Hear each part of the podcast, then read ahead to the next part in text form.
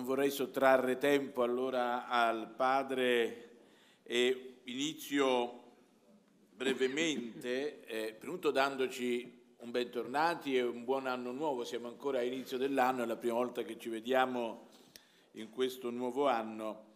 E diciamo riprendiamo quello che avevamo lasciato, riprendiamo eh, a conoscere Sant'Ignazio e il suo pensiero, l'ultimo nostro incontro era proprio stato l'epistolario di Ignazio di Loyola, su cui ci aveva intrattenuto il padre Emilio Gonzales Magagna. Noi quest'anno abbiamo voluto in, dire, dare una nuova tonalità alle nostre conferenze, non più solo tematiche, ma abbiamo cercato di rimettere davanti all'attenzione quelli che sono i testi che hanno formato e ai quali ciascuno in un modo o nell'altro è affezionato. Per cui abbiamo chiesto che fossero i docenti della nostra università a scegliere i testi di riferimento sui quali poterci eh, aiutare nella lettura e nell'approfondimento. Paolo VI ricordava frequentemente che l'uomo contemporaneo ascolta più volentieri i testimoni che i maestri e i libri, soprattutto i grandi libri, sono testimoni da ascoltare. Ecco, è questo incontro con i grandi libri che vorremmo favorire, grazie anche all'aiuto prezioso di chi come il padre Zazfriz ha dedicato a questi libri tempo e vita. Trovandoci all'interno dell'Università Gregoriana era inevitabile incontrarci con colui che è all'origine di questa università. Voi sapete, per chi non lo sapesse, un piccolo, eh, un piccolo ricordo, che l'Università Gregoriana, il Collegio Romano, erede del Collegio Romano, è la seconda università che c'è a Roma, che c'era a Roma.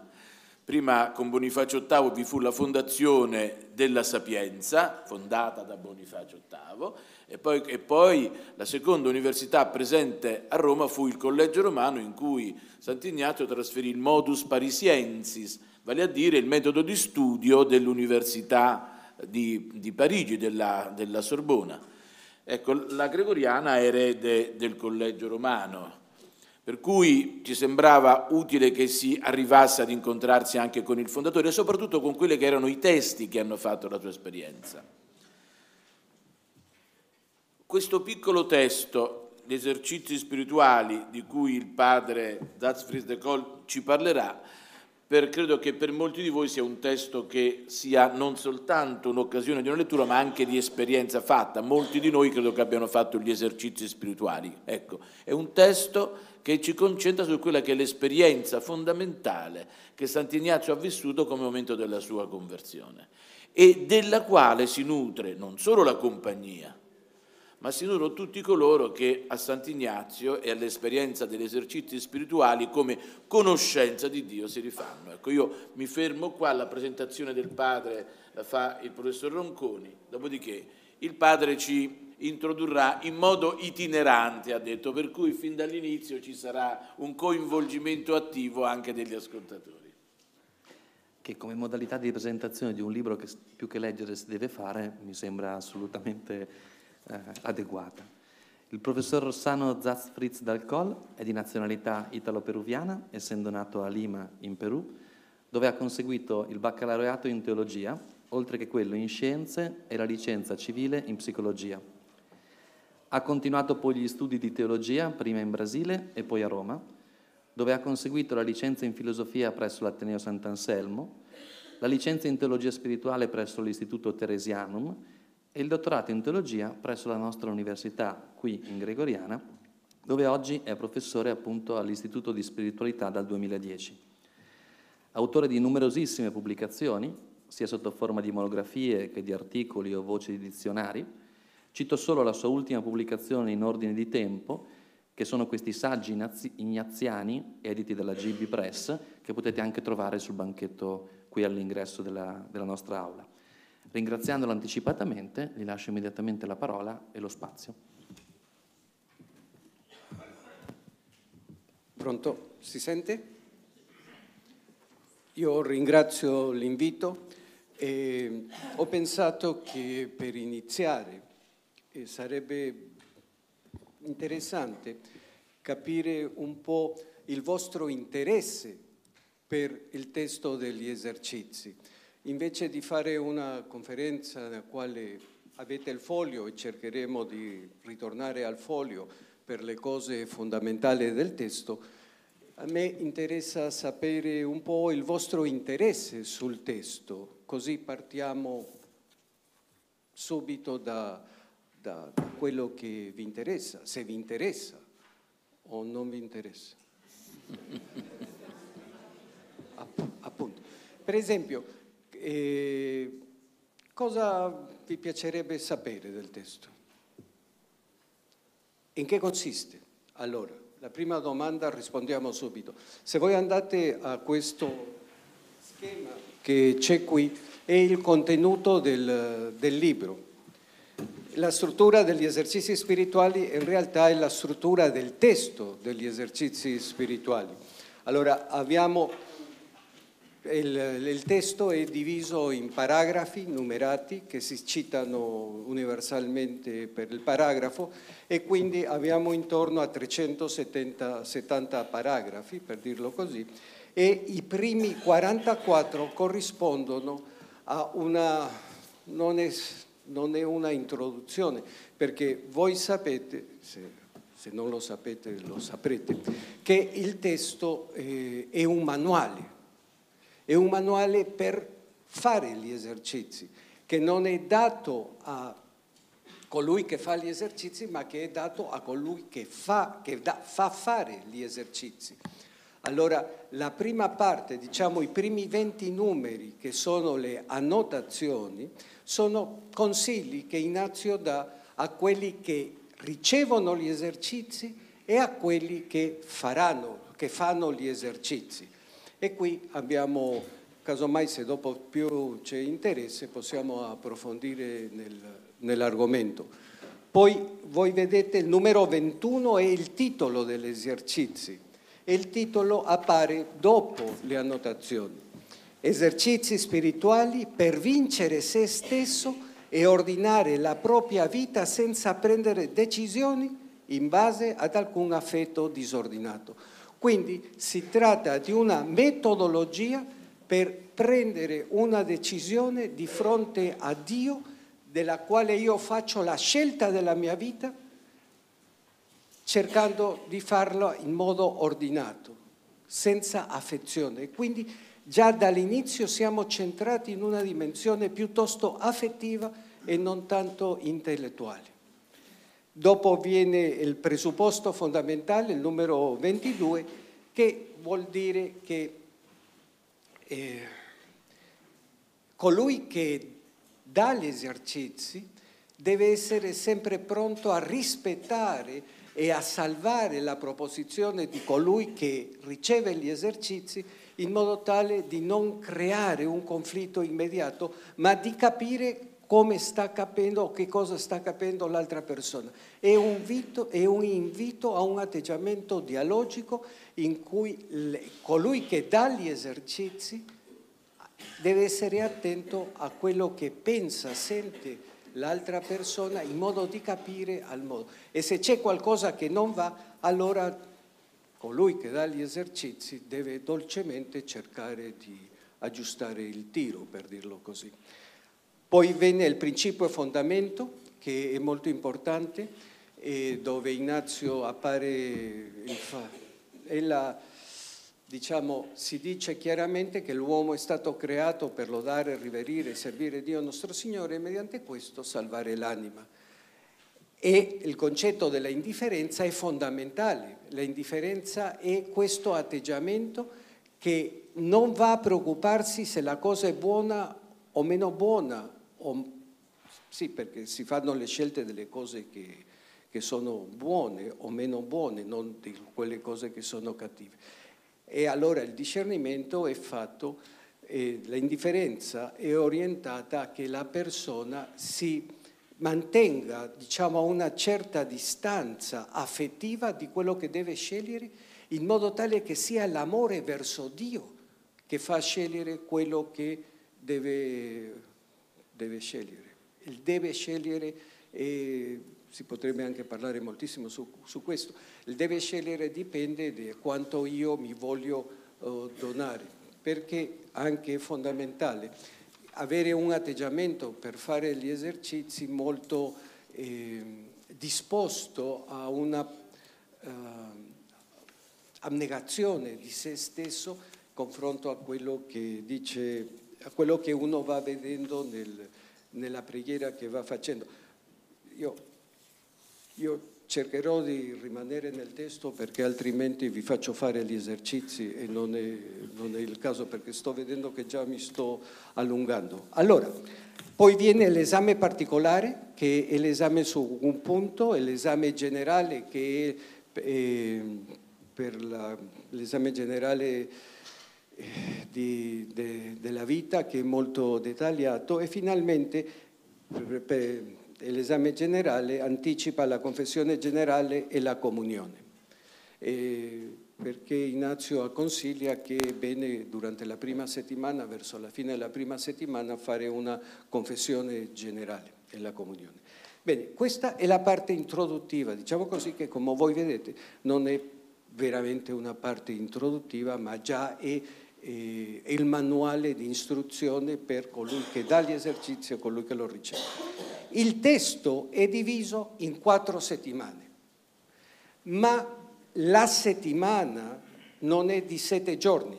La prima settimana è di sette giorni, la seconda settimana può variare da 10 a 12 giorni, la terza settimana 4-5 giorni e la, la terza e quarta settimana sono 4-5 giorni.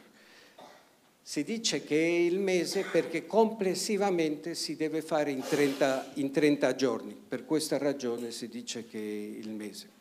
Allora, la prima settimana, che si fa nella prima settimana? La prima settimana è orientata a che la persona prenda consapevolezza non tanto dei peccati che ha fatto, ma quanto della dinamica che segue le cattive azioni, i cattivi pensieri.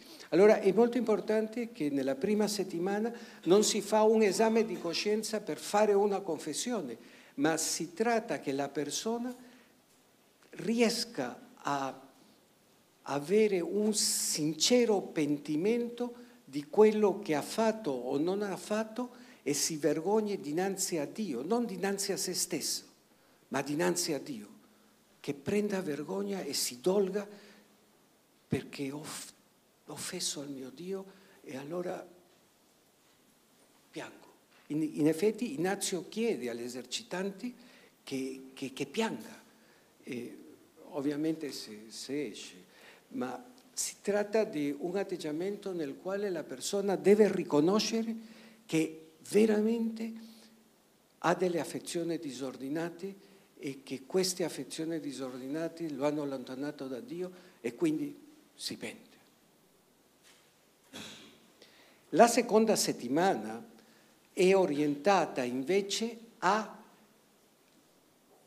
contemplare come la terza e la quarta, la seconda, terza e quarta settimana sono orientate alla contemplazione di Gesù, perché la dinamica della prima settimana che voi avete visto, c'è un primo esercizio, secondo esercizio, terzo esercizio, quarto esercizio, quinto esercizio e dopo ci sono le addizioni o note complementari. Gli esercizi in realtà il terzo e quarto esercizio sono sempre ripetizione del primo e del secondo. Il primo esercizio è la considerazione di Ignazio ci fa eh, vedere meditare come gli angeli hanno peccato, come Adamo e Eva hanno peccato e allora come eh, io ho peccato. No? Va per, per, scal, per, per una, una, scala che dal peccato degli angeli al peccato di Adamo e Eva e al peccato mio. E questa è la prima meditazione. La seconda meditazione invece è orientata ai peccati personali ma la terza è ripetizione delle due precedenti, la quarta ripetizione delle tre precedenti e la quinta invece è una riflessione sull'inferno, che è anche molto interessante, Ignazio ci fa vedere con l'immaginazione. perché, eh, come voi cominciate a capire, l'immaginare le scene, come vedremo anche nella seconda, terza e quarta settimana, è la mediazione fondamentale per poter approfittare di quanto, noi, di quanto il Signore ci vuole indicare. Allora, la seconda settimana, dicevo, è contemplazione della vita di Gesù. Inizia con la meditazione della incarnazione, incarnazione la, la seconda settimana è divisa in diverse parti. La prima è il re temporale, primo giorno incarnazione, secondo giorno nativi, natività, no scusate, primo giorno incarnazione, dopo la contemplazione della nascita di Gesù, l'applicazione dei sensi che è una tecnica speciale, un territorio per, di indicazione, poi viene il secondo, terzo giorno e poi il quarto giorno con le due bandiere, tre categorie di, persone e, e tre gradi di umiltà. Io mi soffermo un attimo qui perché è importante. La seconda settimana comincia con la meditazione del re temporale. Ignazio metti all'esercitante di fronte a un re di questo mondo che chiama a una impresa grandiosa, nella seconda parte della meditazione Ignazio pone Gesù che chiama anche per un'impresa grandiosa, ma non di questo mondo, cioè di questo mondo, ma che ha una proiezione scatologica. Con questo paragone cosa vuole Ignazio? Ignazio vuole che l'esercitante, dopo il percorso della prima settimana, dove si è sentito eh, perdonato e riconciliato con se stesso, col mondo, guarito di tante cose, allora il fatto che sia un peccatore non è un impedimento perché possa seguire e combattere al lato del, del, re, del re, della prima parte del re di questo mondo, nella seconda parte del re eterno. E allora è un incoraggiamento come dire sei peccatore, sei perdonato, sei riconciliato, allora vieni con il tuo Signore per lavorare con Lui e morire con Lui, perché così tu abbia parte nei lavori, ma anche tu abbia parte nella vittoria. E come, come si svolge? Allora, subito dopo il primo giorno è la Trinità che invia il suo figlio a incarnarsi.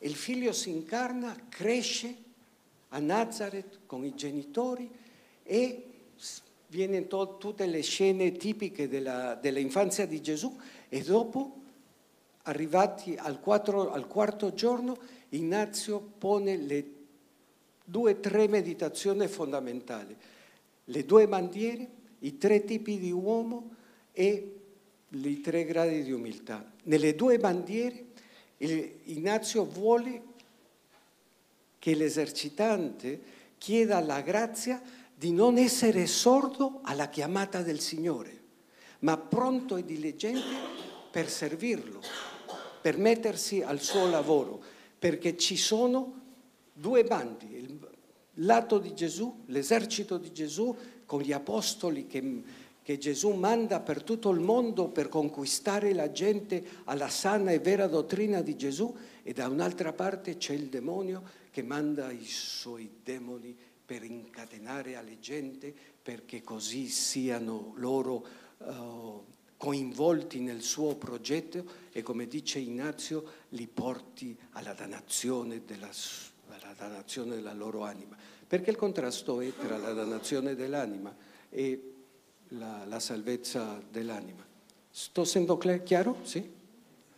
Allora, il, se io gli chiedo al Signore non, di non essere sordo alla sua chiamata, allora guardate il titolo degli esercizi, fare una scelta che non sia motivata di affezioni disordinate. La prima settimana l'esercitante già si è reso conto che ha affezioni disordinate, ha preso consapevolezza e se ne pente. Nella seconda settimana è chiamato a servire ma tuttavia c'è sempre l'inganno, perché se nella prima settimana l'inganno poteva venire apertamente, è proprio della seconda settimana l'inganno sottile, come quando ser- il serpente le dice ma è vero che non potete mangiare da tutti gli alberi, il frutto di tutti gli alberi? Ingenua Eva dice, ma no, sì, è questo, no? E lì comincia tutto. Allora, la seconda settimana si tratta di scoprire nella contemplazione di Gesù quali sono quelle cose più subdole, più interiori che mi allontanano dalla mia verità, che poi è quello che il Signore mi chiede. Allora, la meditazione delle due bandiere fa prendere consapevolezza del desiderio di seguire al Signore, ma di essere attenti ai suoi inganni. E dopo viene la meditazione dei tre tipi di uomini. Questi tre uomini hanno ricevuto 10.000 ducati, ma in realtà più o meno sono 3 milioni di euro. Hanno ricevuto 3 milioni di euro e si tratta di capire, il primo uomo, si tratta di capire non se si utilizzerà bene i 3 milioni o male, ma il mio affetto verso i tre milioni.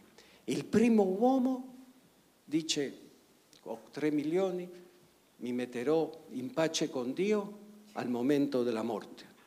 Il secondo uomo dice, ah, io voglio mettermi in pace, la mia anima in pace con Dio, per cosa fare con questi tre milioni, ma io sì, no, c'è questa ambiguità di fondo. E invece che è quello che Ignazio ci, ci vuole dire, Ignazio dice, con il terzo tipo di uomo, semplicemente io non voglio avere la cosa, ma non voglio neanche averla. Mi metto indifferente. Ricordate il principio fondamento, il tema dell'indifferenza. La indifferenza inaziana è essere distaccato affettivamente della cosa perché sia il mio amore a Gesù quello che mi fa decidere se prendere o non prendere la cosa. Tutti, tutti gli esercizi è inserito in quella dinamica, per quello che si tratta di essere consapevoli e di chiederlo come grazia, essere consapevoli e chiederlo come grazia il il, il, il, prendere coscienza, consapevolezza delle affezioni disordinate. Allora, in, questo, in questa dinamica arrivate al terzo tipo di uomo che si distacca. Io voglio soltanto decidere se per amore a te, Signore, che decido o no. È come una coppia di amici, una coppia di sposi, il marito dice eh, dove vuoi andare a mangiare? Se la moglie è brava le dice no caro dove vuoi tu. Allora il marito che vuole essere più bravo dice no assolutamente devi decidere tu. Allora la donna dice ah voglio andare a mangiare uh, una pizza. Va bene, allora il marito dice ah beh io preferirei andare al cinese. Vedete, già la cosa non, non combina. Allora il marito dovrebbe rinunciare alla sua voglia di andare al cinese e fare contenta la moglie per andare a mangiare una pizza. La stessa dinamica è con il rapporto con Dio. Noi siamo pieni di desideri e vogliamo capire, per questa ragione anche gli esercizi si fanno in silenzio, perché aiutano molto a che io arrivi al fondo di me stesso. Una volta che io arrivo al fondo di me stesso, che voglio compiacere Dio, allora rinuncio a tutto quello che ostacola quel compiacimento, se si può dire. Mi spiego? Ecco. Allora, fatta questa meditazione, viene un'altra che è molto importante, che è la dei tre gradi di umiltà. Adesso non sto, anche per il tempo, non sto a, a elencare il primo e il secondo tipo, ma l'importante è il terzo tipo dove Ignazio dice che il mio amore per Gesù deve essere talmente grande che io devo essere disposto a soffrire umiliazioni e vituperi per amore di Gesù, che è quello che ha fatto il Signore, no? ha passato facendo il bene e dopo è stato umiliato aggiustiziato, anche ingiustamente condannato e agli occhi del, del mondo, allo, agli occhi di coloro che si accanivano con lui, era, era qualcosa di, abominevole. E lui, per essere fedele alla sua coscienza e alla volontà di Dio, ha accettato quel, quel fine e si è lasciato come l'agnello immolato. Questo atteggiamento è quello che chiede Ignazio agli esercitanti per l'amore, diciamo per amore di, di Gesù, in modo tale, perché non, non, l'ho detto e adesso lo dico, perché quando lui fa la, la meditazione delle due bandiere c'è una dinamica molto interessante. Cosa fa il demonio quando manda i suoi angeli cattivi a, a fare apostolato, tra virgolette? Dice lui, dovete, dice ai suoi eh, angeli, dovete andare e fare che, pers- che le persone abbiano desiderio di ricchezza, perché il desiderio di ricchezza li farà sentire che sono importanti dinanzi agli altri e da questo verrà la superbia. Perché effettivamente quando noi abbiamo cose e sono belle e importanti, che succede? Succede che ci fanno sentire bene e quel sentire bene mi fa sentire che io sono importante perché ho queste cose e allora io mi credo che sono migliore degli altri. Invece quando Gesù manda i suoi angeli e i suoi apostoli, cioè a tutti noi, li manda e che cosa le dice? Predicate la povertà spirituale, perché della povertà spirituale non c'è la ricerca di fama e di onore di questo mondo e questo vi farà umile. E questo è l'atteggiamento vero di fronte a Dio. Per questa ragione nel terzo grado di umiltà ci chiedono, ci chiedono, il Signore ci chiede questo atteggiamento di rinunciare alla propria fama. Sono disposto per amore di Gesù a rinunciare alla mia buona fama se in coscienza penso che quello che, facendo quello che devo fare, seguo al Signore. Mi spiego?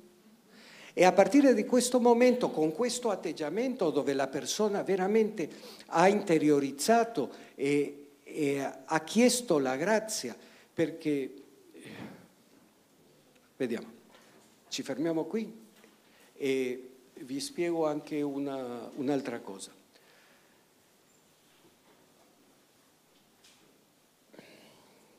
Ogni giorno, in ogni giorno degli esercizi, si devono fare normalmente cinque contemplazioni, di un'ora ognuna. All'inizio di ogni contemplazione, Ignazio chiede che si faccia sempre una preghiera, che è il numero 46 degli esercizi. Signore, che tutte le mie intenzioni, azioni e operazioni siano puramente ordinate al tuo maggior servizio e lode che in realtà questa preghiera che si chiede durante cinque, le cinque meditazioni di ogni giorno durante tutto il mese è indirizzata a chiedere al Signore che possa essere veramente indifferente. Allora la indifferenza è una grazia che otteniamo, ma una grazia che si chiede anche. E allora quando arriviamo, come dicevo, al terzo grado di umiltà, dove al Signore io gli chiedo di seguirlo nel disonore, nel vituperi, nella, eh, nella perdita della buona fama il buon nome, allora in quel momento sto cercando io di lottare contro tutto quel desiderio che tutti noi abbiamo di, di essere qualcuno, per dirlo così, agli occhi del, del mondo. Allora, questa preghiera iniziale, il principio e fondamento e la dinamica che si segue è semplicemente perché io possa rendermi conto di quello che mi allontana da Dio, prendere consapevolezza e decidere in contrario. Questo, diciamo così, è il nocciolo, mi sembra a me, de, degli esercizi. Si può, eh, si può matizzare. Eh, non mi viene la parola, eh, la sapevo e me lo sono dimenticato. si può fare delle sfumature tra una e l'altra cosa, ma io direi che per una presentazione così come quella che stiamo facendo oggi, direi che quello è il centro. Perché? Perché dopo, una volta che si è fatta questa eh, presentazione, che si arriva al quarto giorno, tutto il resto degli esercizi è contemplare il Signore. La seconda settimana è contemplare al Signore nella vita pubblica e si finisce con, eh, prima di prima della Domenica delle Palme. La terza settimana si contempla la passione del Signore, 4-5 giorni dedicati alla passione del Signore e la settimana successiva, cioè i giorni successivi, 4-5 giorni dedicati alla risurrezione del Signore, in modo tale che eh, la persona, certo anche c'è una cosa importante, perché devo io essere conscio delle mie affezioni disordinate? Perché devo fare una scelta. L'obiettivo fondamentale degli esercizi, almeno quello che sta al testo, è decidere lo stato di vita. Se voglio, fare, se vo, se voglio vivere in castità, in vita religiosa, uh, claustro, prete, nel caso delle, di una donna come, come, religiosa o vergine consacrata o laica consacrata al giorno d'oggi, questo è il fondamentale. Poi si possono prendere altre decisioni che siano importanti, ma nel testo appare che chiaramente l'elezione è per scegliere uno stato di vita. Capite allora che eh, si, per fare gli esercizi si, è necessario avere già una uh, un vissuto cristiano perché eh, implica che io voglio eh, capire meglio qual è la mia disposizione interiore verso il Signore e voglio prendere delle decisioni per seguire il Signore. E allora dicevo, la seconda settimana è la contemplazione della vita pubblica, terza passione e quinta e una volta che uno fa la decisione, prende, se è il caso, prende la decisione durante la seconda settimana, allora si aspetta una conferma negli esercizi successivi. E credo che facendo così facciamo prima, seconda, terza, quarta settimana e poi avete degli asterisci, asterischi e dal 238 Ignazio spiega tre modi di preghiera, il secondo modo, il terzo modo. Del numero 600, 261 al 312 lui spiega brevemente eh, i misteri della vita di Cristo. Cioè eh, molto, il metodo è molto flessibile, Ignazio vuole che, che colui che dà gli esercizi percepisca a colui o colei che sta facendo gli esercizi e deve accomodarsi alle condizioni della persona, età, salute, in modo tale se io ho detto che sono cinque meditazioni al giorno, ma se la persona è un po' debole allora che ne faccia quattro. Quando si arriva alla quarta settimana Ignazio dice già va bene, forse con quattro sono sufficienti, nella quinta già mette eh, the default quattro, quattro meditazioni. Allora, molto, il metodo è molto flessibile e eh, alcune persone vogliono vedere, contemplare più scene del Vangelo, altre persone vogliono contemplare meno scene del Vangelo e la, il modo di spiegare eh, le scene del Vangelo è sempre molto, molto, molto breve. Perciò quando voi andate a questi numeri 261-312 sono scene della vita di Gesù dove Ignazio mette tre, tre righe per ogni, per ogni scena eh, per aiutare alla contemplazione. E dopo vengono le regole di discernimento per la prima settimana, per la seconda settimana.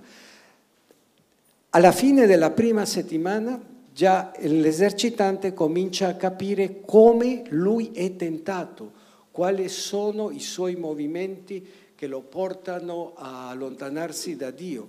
Guardate che non è tanto, e ripeto perché è molto importante, che cosa faccio, ma qual è la dinamica perché faccio quello che io ritengo che non dovrei fare, o qual è la dinamica per cui io ritengo che, che, che non, dovrei, che, non faccio quello che non faccio.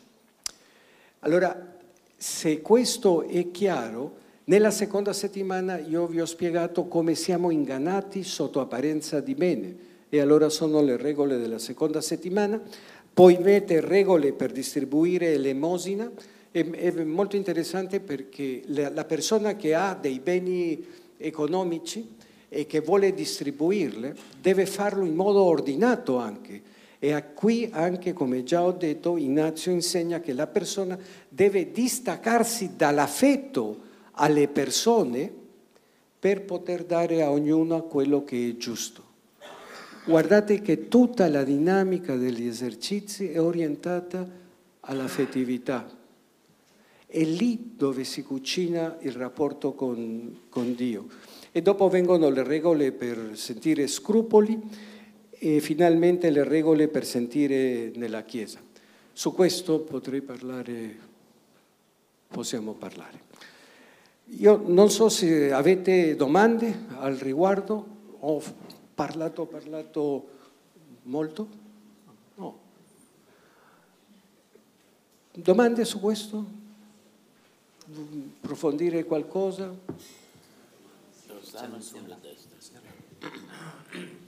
Quando lei eh, ripetutamente ha utilizzato il termine contemplare, eh, può essere più preciso e spiegare qual è l'atteggiamento psicologico, anche come dire, fisico rispetto a questo termine? La, la contemplazione degli esercizi e non è la, la, contemplazione buddista o la contemplazione lo zen, è la contemplazione della scena del Vangelo. Allora io leggo la scena del Vangelo e io contemplo la scena del Vangelo. Colui che dà gli esercizi deve aiutare a che le persone immaginino la scena del Vangelo. Perché? Perché la, il vissuto della scena del Vangelo mi fa contemporaneo di Gesù che è morto e risorto, e fa allo stesso tempo che Gesù sia, si converte in un mio contemporaneo, perché la contemplazione, la verità teologica che è dietro, è che la contemplazione del Vangelo mi fa partecipare della vita di Gesù e allora io mi faccio contemporaneo di Gesù. Per questa ragione io vedo dopo della prima settimana, io lo accompagno dalla nascita fino alla risurrezione, non fino alla morte, fino alla risurrezione, in modo tale che io partecipe della sua vita perché io, come lui, voglio morire e risorgere. Quindi io direi che la contemplazione inaziana è la immaginazione partecipativa della scena.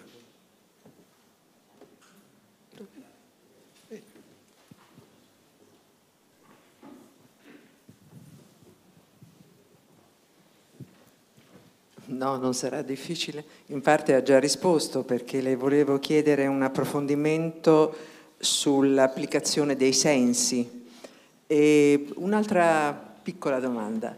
Eh, la guida spirituale rispetto all'esercitante nel rapporto con Dio è tra l'esercitante e Dio o accanto all'esercitante? eh, cioè nel senso accompagna l'esercitante a scoprire il suo rapporto con Dio o, o come dire, eh, esplicita e significa il rapporto corretto? Sì, sono due, due cose. La, la, l'applicazione dei sensi che anche appare nel testo è semplicemente una ripetizione molto lenta della scena, vedere, sto contemplando la, la scena delle nozze di Cana, allora vedo Gesù, vedo Maria, si avvicina a Gesù e ascolto quello che le dice, la traduzione italiana ovviamente, ascolto quello che dice, ascolto, dopo guardo Gesù, cosa risponde Gesù, e vado così assaporando, assaporando anche se dopo vedremo, e vado vedendo con gusto, lentamente. quello che si dicono, dopo sento i rumori nella stanza, dopo bevo anche io del vino. Capite? E questa, e di, di questo si tratta, entrare nella scena perché così, ripeto, mi faccio contemporaneo di Gesù e Gesù entra nella mia vita, nella sua vita. Sì?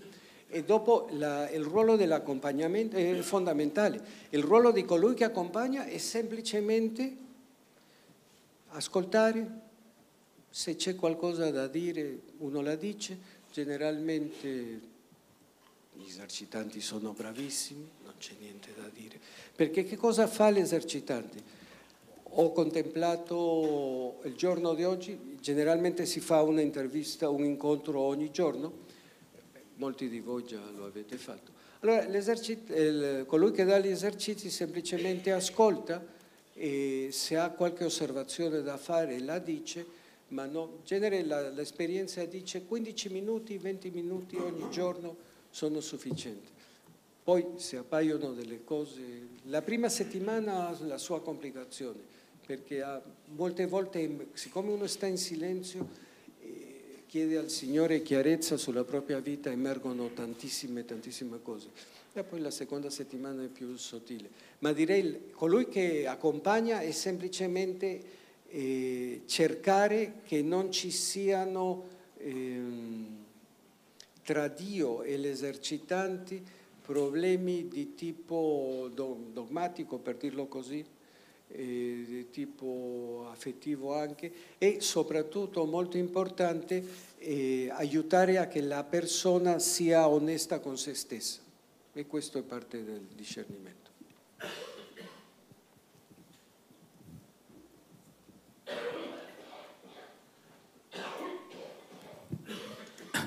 Pronto? Mm, senta padre, io confesso, per una vera confessione, confesso di, di, avere un po' un diaframma riguardo al testo, nel senso io posso anche dire non lo devo leggere io, questo è per chi lo dà e quindi non ti preoccupare. Però chiaramente io comunque eh, tento di leggerlo e trovo sempre in filigrana, sempre, almeno per quanto mi riguarda, una, una difficoltà lessicale, cioè un problema di linguaggio proprio, no? eh, tipo affezione disordinata, no? ecco. Cioè, è come se io cercassi no? eh, una, una, versione, una traduzione in lingua corrente, no? come si dice, c'è la Bibbia, quello che leggiamo, so, le traduzioni CEI, insomma, eccetera, eccetera, e poi c'è un testo che è la Bibbia in lingua corrente. Questo vorrei fare, cioè trovo questa eh, più che difficoltà no, perché poi mi sforzo, però sforzandomi mi distraggo. Cioè, questo sforzo di, di avere più un linguaggio o avere una traduzione in cui sia più nel mio linguaggio di tutti i giorni. Eh, già sentire affezione eh, spirituale, eh, scusi, affezione disordinata, mm, a Roma si dice che vuol dire, cioè, no, e questo è un po', quello è un esempio, insomma, poi ci sono anche altri termini, eh, anche la sintassi, no, la vedo un po' Eh, per la mia povertà culturale sicuramente. No? Tutto qui e questo è una, una considerazione. Insomma. Sì, questo mi aiuta a entrare nel, nel testo eh, anche come è stato eh, generato il testo. Eh, sappiamo Ignazio nasce nel 1491 e muore nel 1556 la composizione del testo degli esercizi accompagna praticamente tutta la sua vita dopo la conversione. Lui tiene la sua conversione nel 1521, che il prossimo anno celebriamo 500 anni e io penso che il centro Hurtado farà qualcosa, non farà niente, niente per celebrare la, la conversione di Ignazio. E, e dalla conversione ci sono, avete il testo, la parte dietro, la conversione avete E il secondo paragrafo che è da, da Manresa a Salamanca, quando sta Loyola è, si produce la sua eh, conversione e lì lui eh, comincia a capire questa distinzione tra la consolazione e la desolazione. Il suo risveglio alla vita spirituale è molto semplice. Lui si rende conto e si dice, ma com'è possibile che io senta maggiore entusiasmo? Non decide, no? semplicemente, spontaneamente dice, com'è possibile che io senta un maggiore entusiasmo per fare e compiere la penitenza dei santi e non sposare quella bella donna che, cui io penso che si pensa che era dell'altissima nobiltà. Come mai? Come mai quando io penso a realizzare questo desiderio di, di sposare o di fare grandi cose per questa donna, non rimango affettivamente così appagato quanto penso alla alle penitenze che fanno i santi, Francesco, eccetera, perché lui sdraiato leggeva la vita dei santi e anche la vita di Gesù. Questa consapevolezza che ci sono cose che mi stimolano di più di altre servì loro per capire dove doveva andare, semplicemente seguiva senza ragionare quello che più lo entusiasmava. E questo è l'inizio de, del del discernimento spirituale, che già era, ha una lunga tradizione nella Chiesa, ma Ignazio ha avuto la genialità di, di sistemare, per dirlo così, attraverso tutti gli, gli esercizi. E poi da lì lui da Loyola sappiamo va a Manresa e a Manresa eh, ha una delle grandi esperienze, a Salamanca va alla, all'università e dopo che da, da, Manresa sappiamo va in Terra Santa, poi ritorna, va a Barcellona a studiare, al Cala de Henares e dopo va finalmente a Salamanca, lui da quando esce da, da Manresa comincia a parlare delle cose spirituali e lì comincia poco a poco a formulare quello che saranno dopo gli esercizi. Quindi è molto importante la sua esperienza personale ma anche quello che lui va proponendo.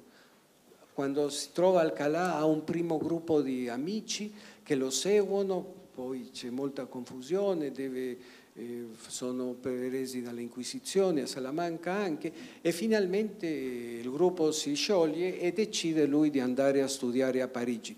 E a Parigi ha la sua formazione teologica e filosofica in, nelle arti e quindi lui lì è dove veramente fa una struttura, diciamo così, acquista una struttura teologica e l'incontro con, con, i suoi compagni di stanza, con Francesco e con Fab, certamente è l'inizio di quello che diventeranno i primi compagni della, della della sua impresa, che sarà la Compagnia di Gesù, e, e questo momento è che lui comincia già in 1541, sembra che già c'è un testo come quello che noi abbiamo.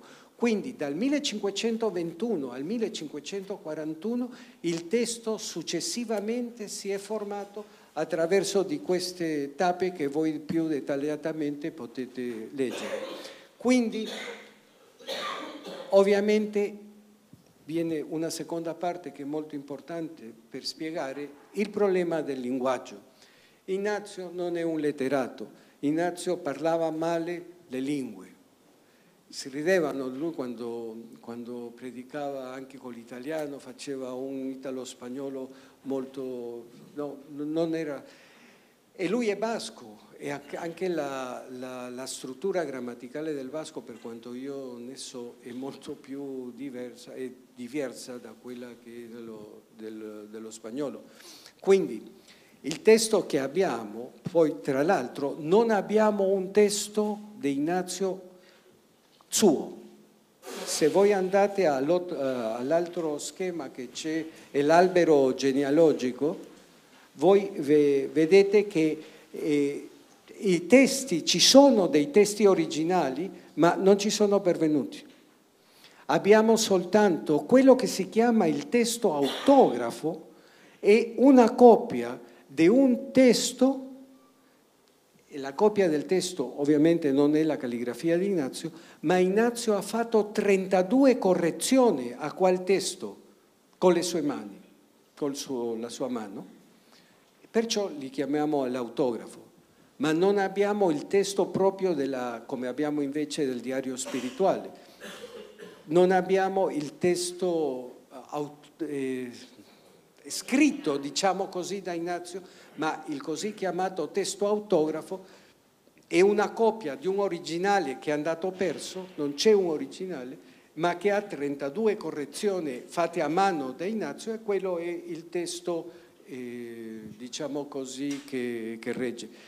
Evidentemente per la redazione il linguaggio eh, le traduzioni cercano di, di venire incontro a questo, a questo castigliano. Poi eh, nel 41 già c'è eh, un primo testo abbastanza chiaro, ma poi nel 48 il Papa approva il testo degli esercizi e questa approvazione del testo degli esercizi è su una traduzione latina che si chiama la Vulgata. E quindi, diciamo così, mi fermo qui per non creare più confusione, anche se voi avete molte più frecce che stanno lì. L'importante, anche come dico ai miei studenti, è sapere che il testo che fa testo è quello che chiamiamo l'autografo perché ha correzione di Ignazio, ma è una copia di un originale che è andato perso.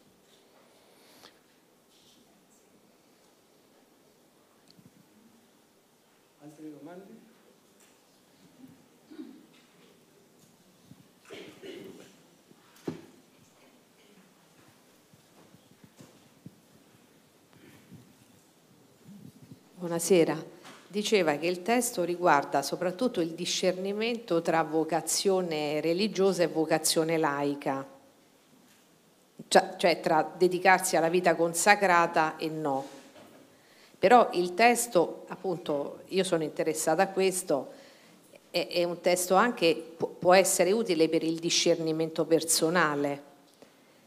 Senz'altro eh, il più importante è, è quello nei confronti di Dio, però al di là del discernimento a monte, quindi vita religiosa o vita laica, è comunque un testo, eh, questo discernimento è un discernimento che è valido anche nella vita pratica, o no? O, o... La seconda domanda è, quindi è un testo del 1500, eh, è valido in tutto e per tutto, non so, sto pensando alle rappresentazioni dell'inferno, eh, probabilmente adesso abbiamo degli altri concetti. Grazie.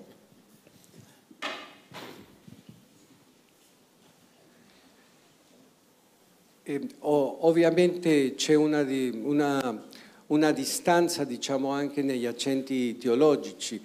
E la rappresentazione dell'inferno può essere che noi non la rappresentiamo come dice Ignazio, ma c'è sempre la possibilità di, di, fare una scelta che sia contraria contro Dio e quello è, è l'inferno. E mi collego con la prima domanda.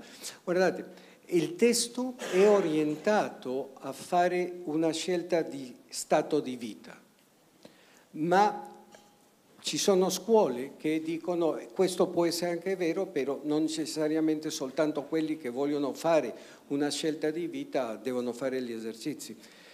Io pongo la cosa così. Una persona che vuole amare a Dio su tutte le cose, che questo è valido per tutti, una persona che vuole amare a Dio su tutte le cose, se vuole sinceramente mettersi in questione per essere fedele al suo amore, gli esercizi è un metodo stupendo, perché ti fa scoprire i tuoi inganni, ti fa scoprire quel desiderio che non è puro, che stai cercando, non se c'è una voglia di, di, di avere fama, ricchezza, allora la, questa decisione forse non, non, non, è pura, per dirlo così. Io penso che eh, anche seguendo il, il testo, eh, anche quando dicevo la regola per fare l'elemosina, dice anche se sono i tuoi parenti, tu devi prendere distanza perché sia la tua responsabilità e il tuo amore verso Dio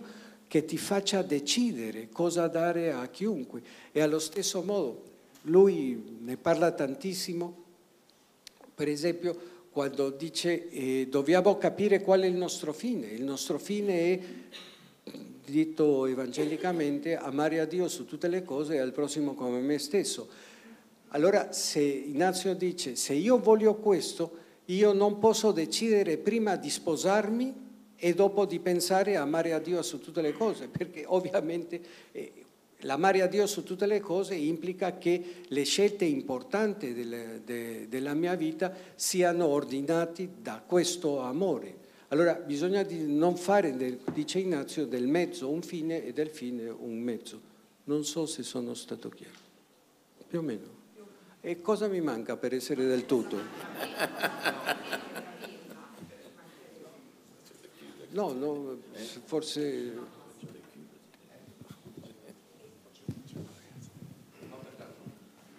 Scusi padre, però io non ho capito a che cosa servono questi esercizi spirituali. Mi consenta la prosaicità della domanda, eccetera. non ho capito.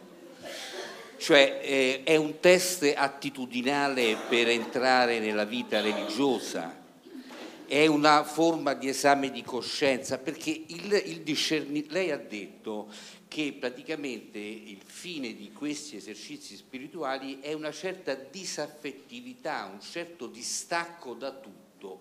Eh, ma il discernimento, almeno così ho letto in una lettera apostolica del padre e del Papa, no, no, no, perché il suo, è sempre il suo principale, però dico è, è, uno, è una fusione tra ragione, sentimento e desiderio di fare la volontà di Dio. A me questi esercizi spirituali mi sembrano più adatti a un secolo di grandi peccatori che al nostro tempo attuale. Noi entriamo quando sentiamo un'omelia, io sarò 30 anni che non sento parlare di diavolo, di inferno, non esiste. Cioè, per noi andare in chiesa significa sentir parlare di misericordia, di perdono, dice vabbè poi alla fine vediamo. Cioè, quindi non vedo l'attualità né capisco l'utilità di questi esercizi.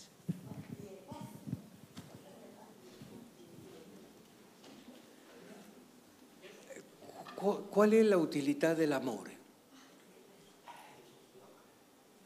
L'amore muove il mondo. Eh. E allora eh, non, non, non vediamo gli esercizi. La genialità di Ignazio, la genialità di questo testo è di questo uomo che ci aiuta a capire come possiamo essere veramente puri e fedeli in questo grande amore verso Dio. È tutto qui. È come se, se lei eh, avesse, eh, capitemi bene, il manuale del perfetto amante. Allora, lei non le piacerebbe leggerlo, perché si capisce che il manuale del perfetto amante è colui che vuole amare. Allora, gli esercizi è un libro che aiuta, ma non per essere letto, io sconsiglio nessuno, eh, io ai miei studenti sì, chiedo che leggano perlomeno una volta il testo, così da, dall'inizio alla fine, perché per studiare il testo bisogna capire cosa c'è dentro il testo, ma i miei studenti come sono bravissimi lo hanno letto più di una volta, perché vogliono veramente entrarsi nel testo. Ma una persona che va a fare gli esercizi non deve leggere il testo, la persona che accompagna deve orientarla. Ma io dico, rimaniamo con questa idea, che è un manuale del perfetto amante che vuole amare a Dio su tutte le cose e al prossimo come se stesso, ci insegna quello. Al di là del, delle, dell'indicazione che il testo stesso possa, possa avere, perché non si spiega perché e allora non si spiegherebbe perché le regole di discernimento servono, eccetera. Adesso il discernimento in questo contesto deve essere sempre accompagnato di una grande vita di preghiera, perché se non c'è una vita di preghiera, discernimento senza preghiera non, non, funziona, diventa semplicemente una cosa razionale. Invece la preghiera è quello che ti apre a Dio e allora lì in quel coinvolgimento che inizia con la vita di Gesù, allora tu ti, vai, tu ti lasci prendere da Lui e il testo ti aiuta a essere fedele a, quel, a quell'amore.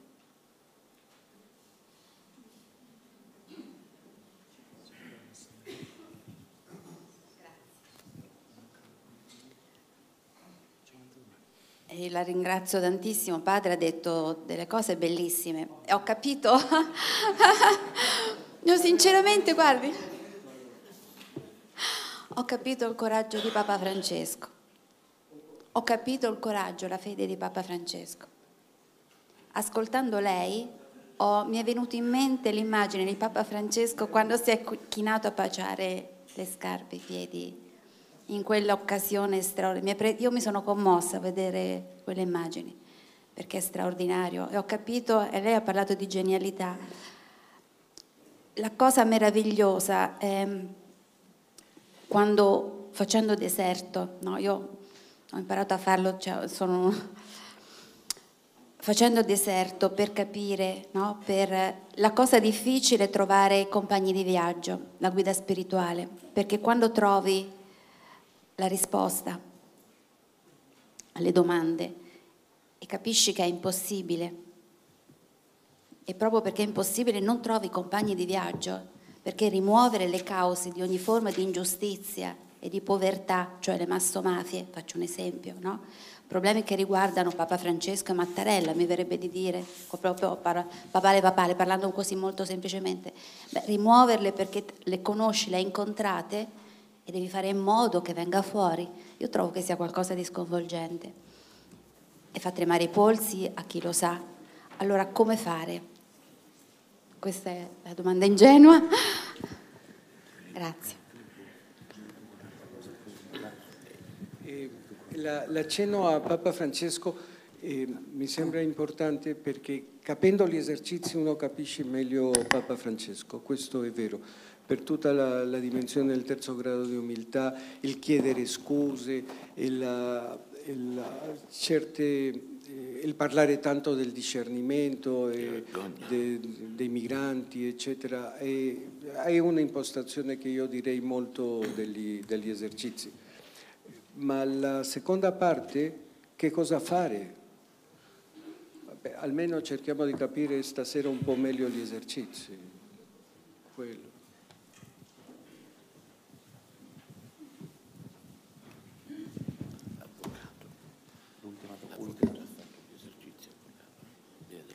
Io, io, non ho mai fatto esercizi, questi esercizi spirituali, quindi non so, ma la mia domanda è questa. Ehm, eh, che, se c'è una partecipazione attiva di chi eh, li fa e che tipo di partecipazione attiva c'è? Perché? Perché io ho fatto altri esercizi spirituali, data l'età, l'ho fatti parecchi, e, ehm, però c'è sempre stata questa caratteristica, in, almeno in quelli che ho fatto io, che c'è stato chi eh, li propone, chi li dirige, che parla uno, due, tre, quattro ore al giorno, ma chi poi li fa sta in silenzio e poi nella sua cameretta pensa eh, in silenzio, prega. Ecco, mi sembra da quello che lei ha detto invece che c'è un altro tipo di partecipazione attiva in questi esercizi e le volevo chiedere che tipo è, se sempre in silenzio oppure in parole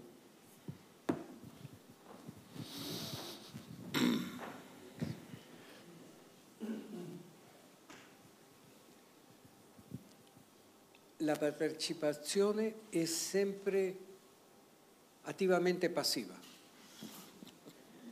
Perché? Perché se centriamo soprattutto nella, nella, terza, nella seconda, terza e quarta settimana l'atteggiamento contemplativo, io partecipo della scena, ma la scena mi va, mi va lasciando delle cose e con le cose che mi va lasciando la scena, allora io comincio a, a riflettere. Normalmente eh, in questo, eh, per fare gli esercizi bisognerebbe parlare molto poco, molto poco e soprattutto eh, fissare bene la, la, scena del Vangelo o l'argomento e soprattutto se stiamo al testo, eh, non, ci sono tantissimi modi di fare gli esercizi, ma secondo il testo eh, si tratta di contemplare sempre il Signore, specialmente la seconda, terza e quarta settimana e in verità questa partecipazione alla vita di Gesù, l'esperienza è che alla fine l'esercitante si trova rinnovato e non, non capisci perché. Perché quando uno va guardando il Signore, va aderendo a Lui, lo va amando, si va coinvolgendo con Lui, allora lì eh, si cambia, la, la, la, persona si trasforma. In questo senso è, è, è una trasformazione attiva perché uno va aderendo. Gli esercizi sono impostati sulla decisione eh, direi anche la spiritualità cristiana è, impostata sulla decisione perché ovviamente nella decisione io mi autodetermino, ma quella decisione deve essere motivata da qualcosa.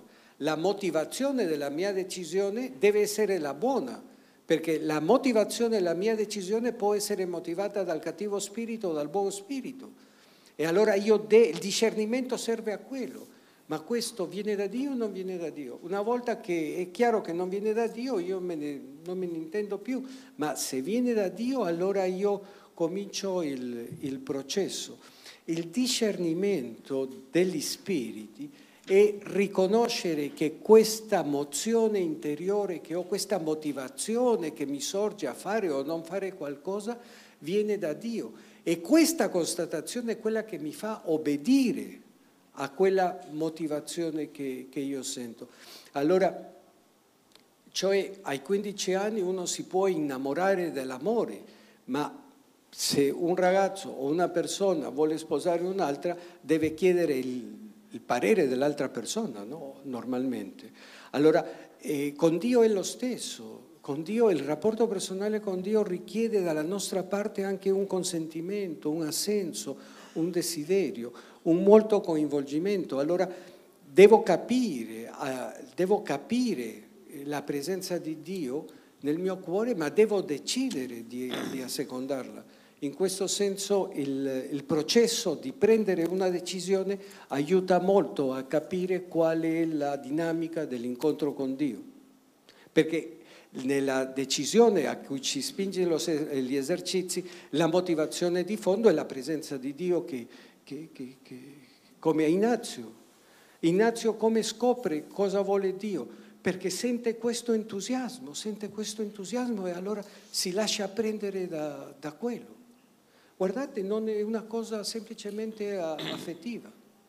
Non so se ho risposto.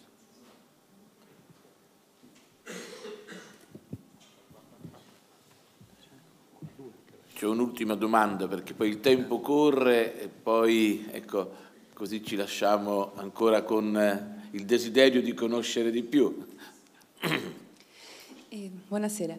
Si può dire che la visione, diciamo così, antropologica che c'è in Asio eh, nell'esercizio spirituale è una visione eh, positiva, mh, mm, nel senso che contempla nelle meditazioni, nei metodi di fare le preghiere come l'integralità della persona, anche il ruolo del corpo, perché se c'è la contemplazione del... cioè una, sì, una visione molto positiva e integrale della persona umana.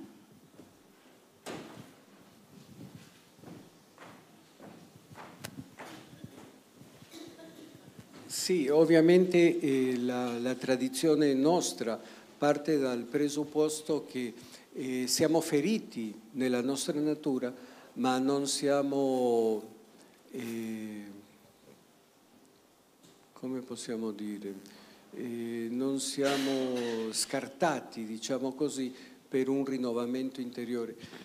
E quello che io mi aiuta molto personalmente è pensare che quello che è successo biblicamente nel paradiso tra Adamo e Eva, il serpente e Dio, è il fatto che quando noi diciamo che l'uomo, Dio ha creato l'uomo e la donna a immagine e somiglianza di Dio, vuol dire che lì c'era una pienezza antropologica e la pienezza antropologica è dovuta alla presenza dello Spirito Santo, cioè la presenza dello Spirito Santo è la comunione piena di amore tra la creatura e il creatore.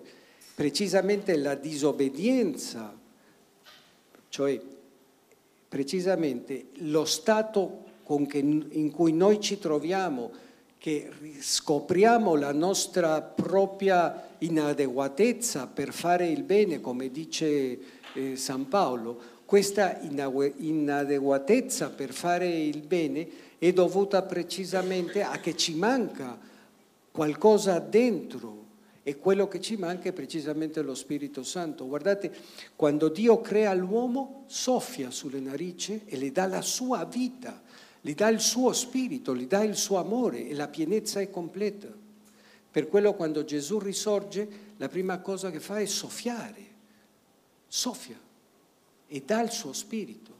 E allora con Gesù e poi Pentecoste abbiamo la possibilità, e questa è la vita cristiana, un tentativo di scegliere lo spirito contro tutto quello che, che lo combatte. Quindi c'è una visione molto, molto ottimista e allo stesso tempo diria, direi io molto realista, no? perché non, non, è un buonismo come dire no, non preoccuparti, tutto si arrangerà, no, prendi consapevolezza, tu fai delle scelte sbagliate, tu hai degli atteggiamenti sbagliati, tu hai de, delle motivazioni, stai dando il tuo cuore a motivazioni che, che ti fanno male. Capia, ci capiamo, no? Allora bisogna scegliere le buone ma partendo dal fatto che non siamo persi irrimediabilmente, ma grazie alla nostra capacità di decisione dinanzi a Dio e motivati dalla grazia di Dio possiamo, eh, possiamo diventare... Giovanni della Croce lo dice molto chiaramente e questo è molto importante. Eh, perché bisogna mettere gli esercizi nell'orizzonte della grande tradizione mistica nostra Giovanni della Croce dice molto chiaramente che diventiamo Dio per partecipazione, non come Gesù che per natura, ma diventiamo Dio parte, per partecipazione. Ma diventare Dio per partecipazione non significa camminare sull'acqua, trasformare l'acqua in vino, significa avere una vita centrata, come per esempio quella della, della Madonna, no? che credo ci aiuta più a capire quale può essere una vita cristiana normale e quotidiana. Non so se ho risposto. Ringraziamo il Padre per questa introduzione al testo degli esercizi e forse anche per averci dato la possibilità di desiderare di fare questa esperienza, perché come ha detto il testo degli esercizi è come leggere eh, una ricetta di cucina, ma finché gli ingredienti non vengono messi nel giusto ordine e lavorati non si gusta la bontà di quello che si, che si prepara. Io direi con una semplice espressione, sono una scuola di libertà. Neanche stendono a provocare buone intenzioni. La signora diceva qual è il ruolo dell'esercitante, del direttore degli esercizi, di mettere in comunicazione l'esercitante con il Signore, non di farlo diventare più buono, più casto, più puro. Anzi, non bisogna fare durante gli esercizi nessuna proposta che forzi, come dire, la volontà, neanche a fin di bene. Chi dà gli esercizi non deve spingere chi li riceve a povertà né a promessa più che ai loro contrari, né ad uno stato modo di vivere piuttosto che a un altro. Ma, stando nel mezzo come una bilancia, lasci immediatamente operare il creatore con la creatura e la creatura con il suo creatore e Signore. L'uomo non è mai Dio. E anche colui che dà gli esercizi deve aiutare all'incontro Poi sarà il creatore a dire alla creatura il modo in cui la creatura può diventare massimamente se stessa, perché la scuola di libertà, dottore, a che servono? Ad essere liberi. Affezione a cieca ragione, direi molto spesso. Noi non siamo liberi nelle nostre scelte. C'è qualcosa, l'amicizia, la piccola mafia che ci determinano. Come fare ad essere veramente liberi dentro? Ecco, direi gli esercizi mirano, per questo sono una scuola di libertà e la uniformità a Cristo, anche quello è un dono che ci viene dato piano piano piano. Il padre parlava delle, delle contemplazioni. È, è da notare che a un certo punto è come dire, i semini della contemplazione che scendono nel cuore sono quelli che trasformano la persona umana e la rendono gradualmente eh, capace di assumere i criteri di Cristo. Ringraziamo veramente il Padre per averci dato questa apertura su una pagina grande della spiritualità cristiana che ancora adesso aiuta a capire alcune espressioni di Papa Francesco. Mi ricordate quando parlava molto della vergogna all'inizio? La vergogna l'ha, l'ha citata il, il padre, è la creatura che veramente coglie la propria difformità da quello che è il piano di Dio che lo vuole felice. E quindi finché noi non ci rendiamo conto di quanto siamo lontani e a fin di bene noi ci facciamo anche un'immagine di Dio che non corrisponde al vero Dio. Ci costruiamo l'idolo anche a fin di bene. Quindi una scuola di libertà anche dal punto di vista di fronte all'immagine di Dio che ci portiamo dentro. Sono quelle che ci vengono donate dalla, dalla scrittura o sono le proiezioni di quello che noi vorremmo Dio, Dio, Dio fosse? Piccola poi risposina lì al, all'avvocato, perché so la sua esperienza, eh, a volte ci hanno fatto fare gli esercizi come, come dire, delle occasioni moralistiche, diventare più buoni, ma non per incontrare Dio e diventare liberi. Ok, allora il prossimo incontro, eh, lo annuncio dato che è già presente anche colui che, sarà, che ci condurrà come dire, al prossimo incontro, sarà con Tommaso d'Aquino, commenti alle sentenze di Pietro Lombardo, di Tommaso d'Aquino, con il professor Andrea Di Maio che ci ha onorato almeno nella, nella, nella parte finale della sua presenza. A tutti, arrivederci a martedì 18 febbraio con il professor Andrea Di Maio. Grazie ancora al Padre.